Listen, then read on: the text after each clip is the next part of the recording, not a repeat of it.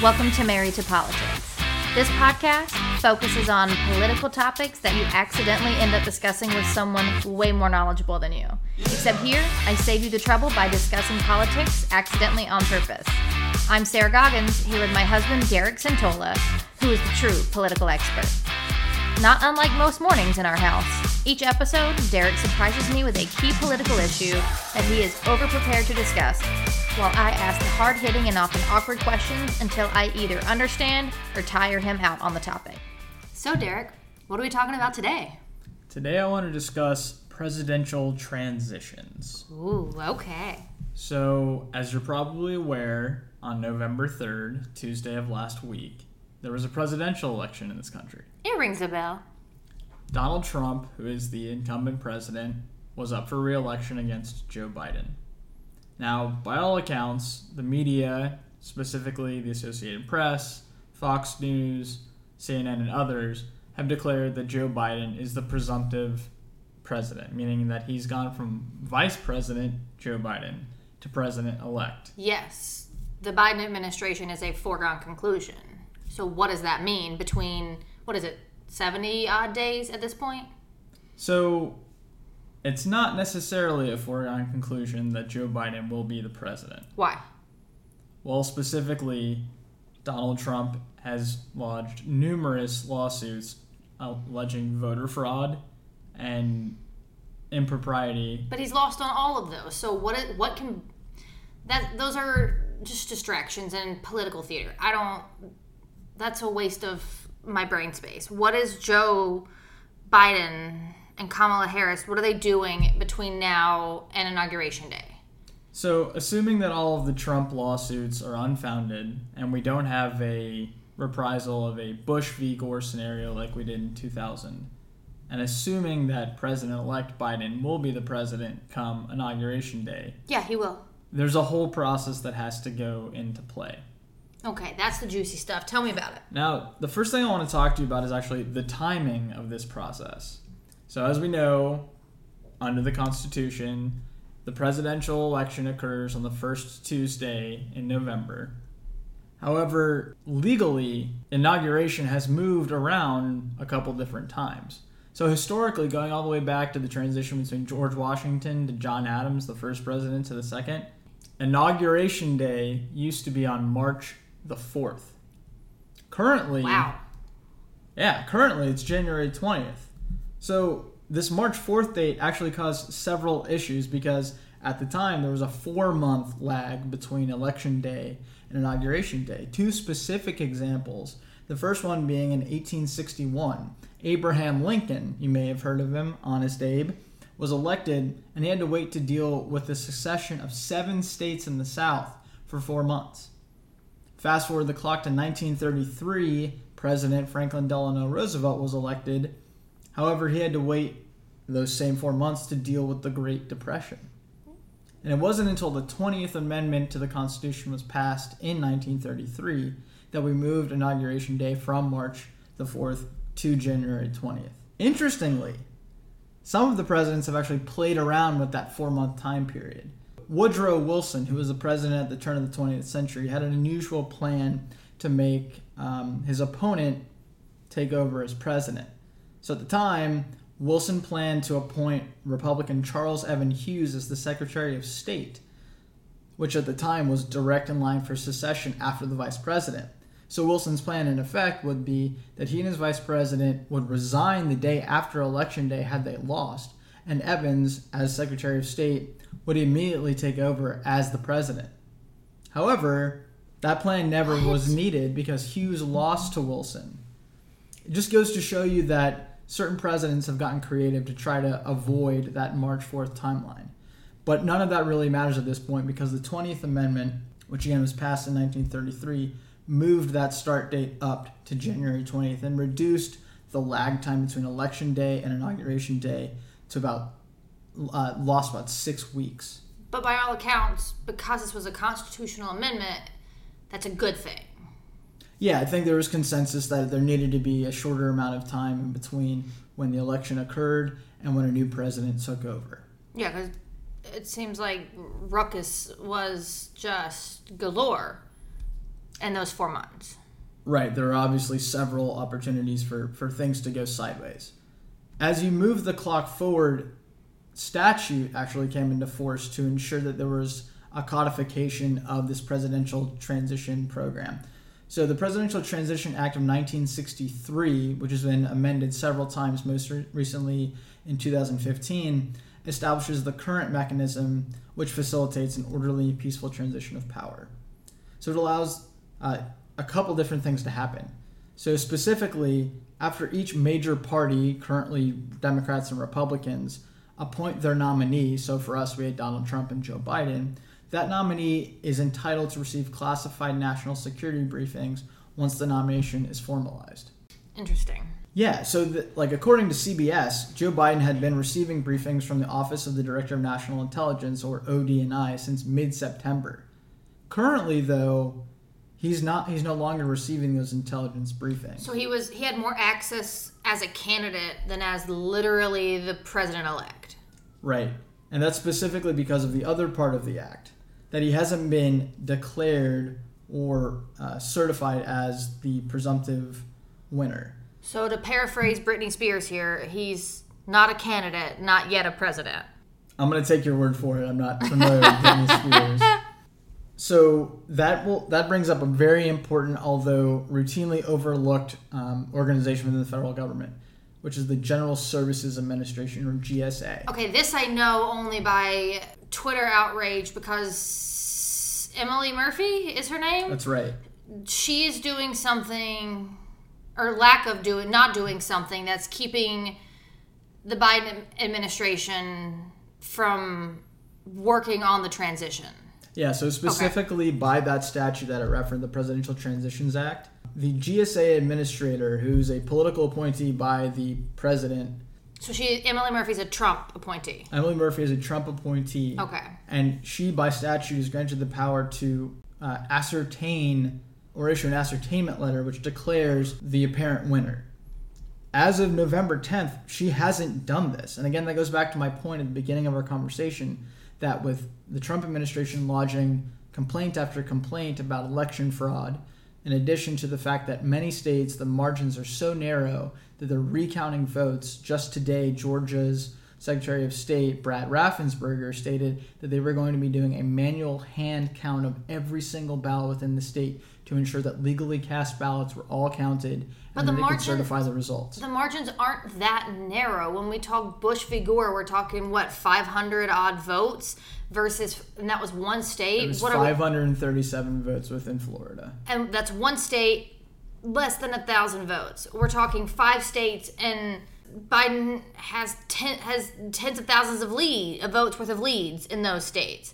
I don't understand the comparison. Regardless of where you come down on the topic, by statute, the GSA administrator has the power to make that ascertainment. She's entitled to do that. But here's my question. Okay, fair. Does her certifying this transition hurt President Trump's court cases? Her position as a political appointee in a Trump administration, I think, lends credence to the idea that the Trump administration is admitting defeat.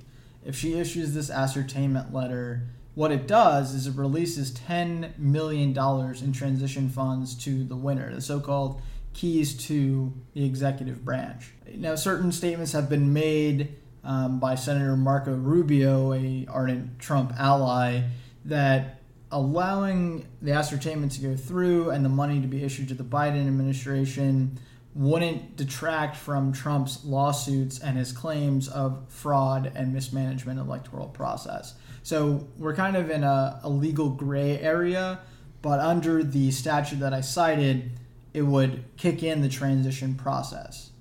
Another thing that the statute does is that um, it requires the GSA to issue a revised version of the U.S. government policy and supporting positions, which is also known as the Plum Book. The Plum Book lists over 9,000 federal civil service leadership and support political appointment positions, which an incoming administration would need to review uh, those position, positions and fill or confirm them through the Senate. That feels like PDF hell. I take your point, But I, I guess is the concern that once the ascertainment letter is signed, you can't put the toothpaste back in the bottle. That that it's just full steam ahead at that point. I think under the norms, so we're talking Okay. about what the law requires versus the norms of prior presidents. And under the norms, which I'll get into in just a moment, that issuance of an ascertainment letter would trigger that the nation is moving on.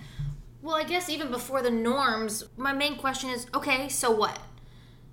What are the are there negative implications for not having a transition team hit the ground running? What does that mean for America? What does that mean for your everyday citizen? Yes, I'm glad you asked that question. So, I'm glad I asked it too, Derek. if we go back to early American history, transitions actually had no advanced planning or even cooperation from the outgoing president. How early American history are we talking? going back to just even to the um, FDR and Truman era, there wasn't truly a, uh, a presidential transition. So I'm going to go through a couple of. Um, But didn't FDR have to wait the four months? that's right, but his um, the prior president. There was no formal transition like we've established now. That didn't come into play until the 60s through that statute. He was just straight up chilling for those four months, kind of stuck in limbo. There wasn't actual like planning and transition work being done. That's right. Like I said at the top of the Ah. show, we had to wait to attack the Great Depression. He had to wait those Don't four months. pretend I remember what you said at the top of the show. I hope the listeners were paying attention. Who's to say? So, some of the better transitions that we've experienced in this country actually started with President Harry S. Truman, who succeeded FDR. Sure. He lost in the 1950s to President Dwight D. Eisenhower. Now, Truman could have taken it and decided to not work with Eisenhower because, again, we didn't quite have that transition statute in place. But instead, he invited Eisenhower to the White House. The two met together, and there was close coordination between the Truman administration and the Eisenhower administration because of orders that Truman had issued to his federal agencies.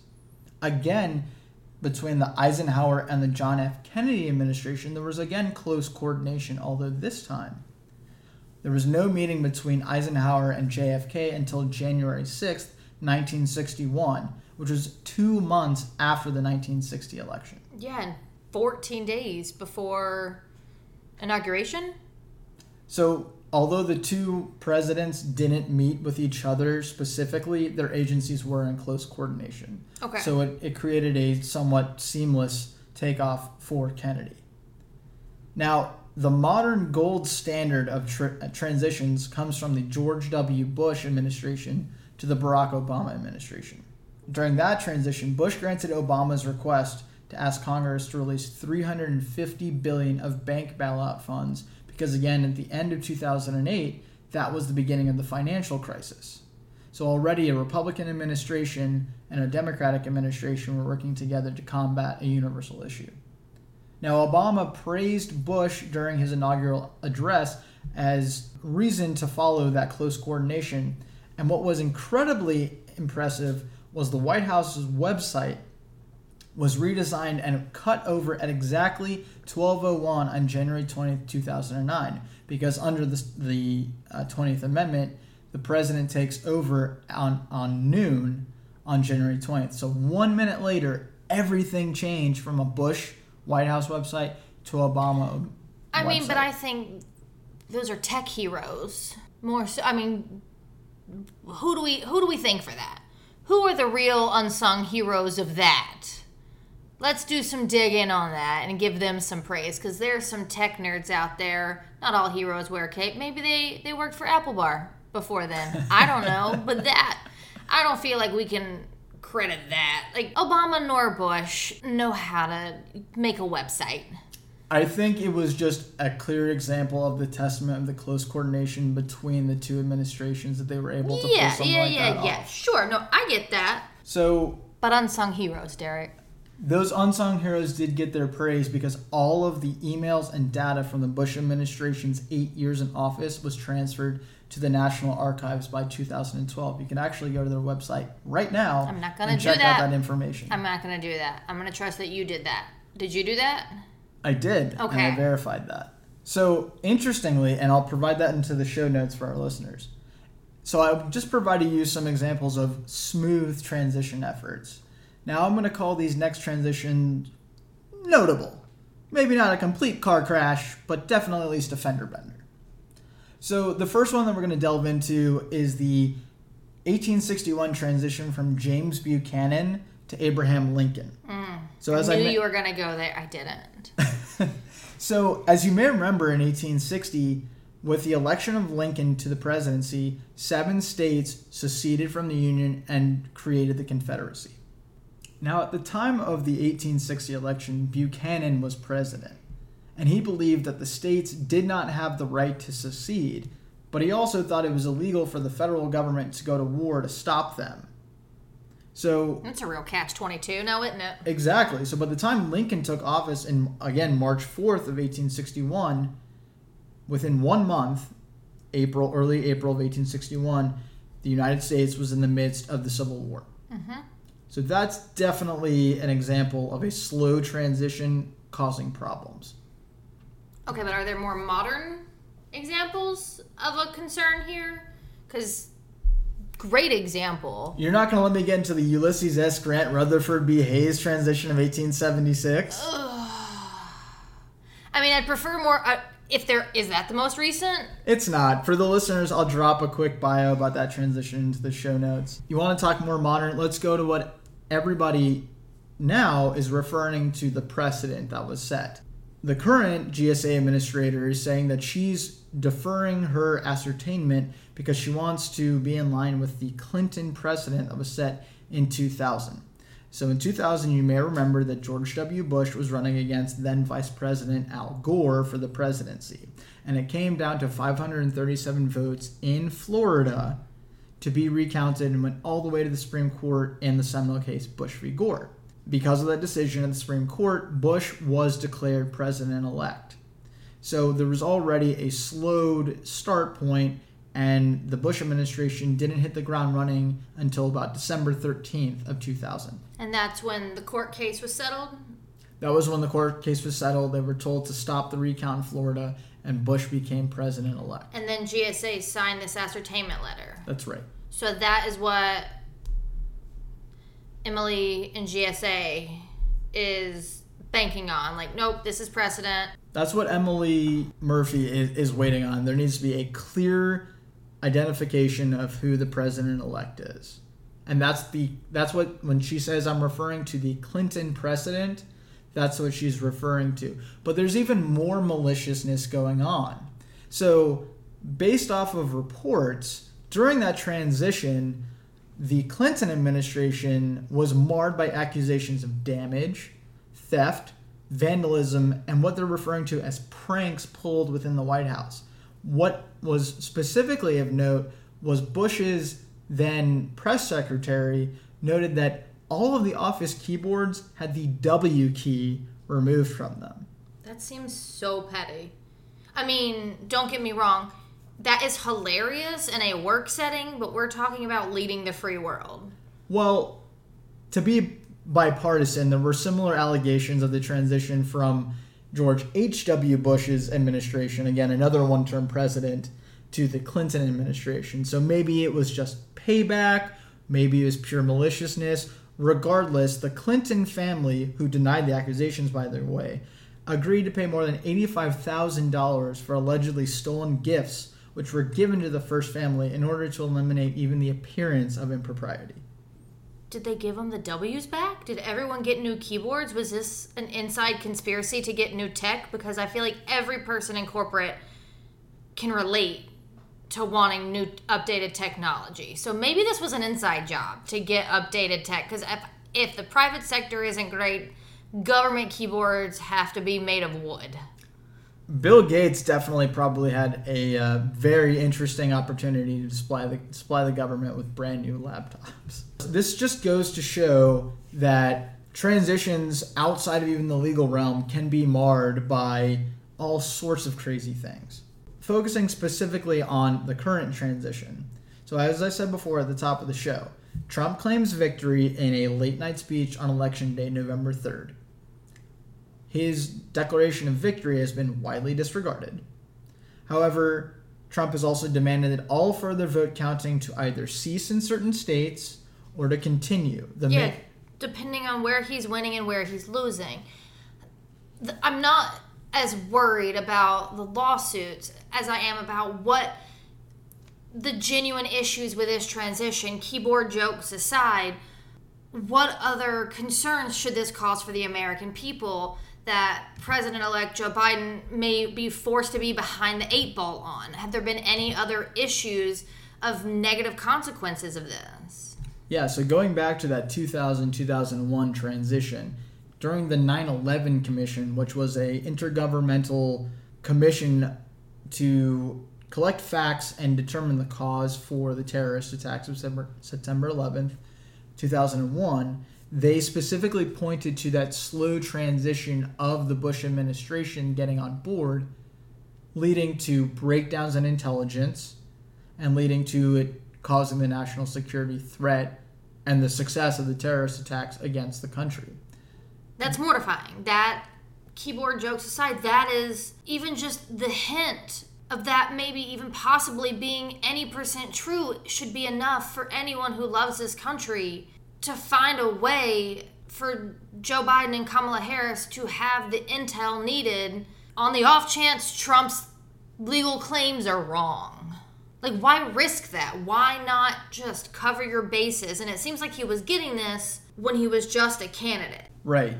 So I think pointing to the Rubio statements that maybe we should allow these intelligence reports to be given back to Biden, and that's specifically what Biden's spokesperson Jen Psaki has been going and saying is that we need the keys to the federal government in order to ensure continuity and national security. What's, Tell him, Jen. What's What's fortunate for the Biden administration is that he was the vice president within this past decade. I mean, the Biden team, which is largely going to be comprised of former Obama officials. Well, that's an assumption. We don't know. All the all the reporting is that it's likely going to be filled with a lot of former Obama alumni they know their way around the federal government. It's not that they don't know how to run the government, it's that it's specifically those intelligence briefings that you're discussing.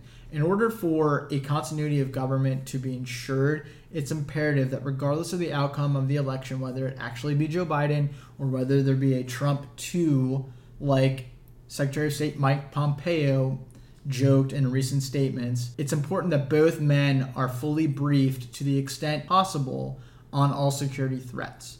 Now, while this is all going on, it's important to go back and remember that there's still an electoral college process that's going on. So while the media networks have declared that Joe Biden is the winner, those are all projections. There's still several important steps that need to occur. Hit me with those steps. So, the first thing that needs to happen is that states are going to certify their election results. So, what's been going on since election day is states are counting their votes and then they'll have to go through a process called canvassing where they count every single vote and ensure that every vote is properly recorded and any votes that were improperly recorded are thrown out. Now, what's interesting is that between this time period, states are able to set their own benchmarks as far as when that certification may occur. With the last day for states uh, being able to resolve any election disputes is December 8th. Okay. So that's an important date because within the following week, by December 14th, that's when the electors come together to cast their ballots. Okay, so we should have an answer to all of this second week of December. Potentially. Mm, I feel like you're burying the lead. After the electors get together, and for those of you that are wondering what's an elector, when you're voting, you're actually casting your ballot for your state's appointed representatives to show up and cast their ballots for the presidency in the Electoral College. Now, electors send certificates of their votes to various officials, including the current vice president, who serves the vi- as the president of the Senate, which is important because on December 23rd, the president of the Senate receives all electoral vote certificates, and then by January 6th, Congress which is going to go back into effect starting January 3rd, Congress will then count the electoral votes. Now, this happens when the House and Senate convene for a joint session to count those votes.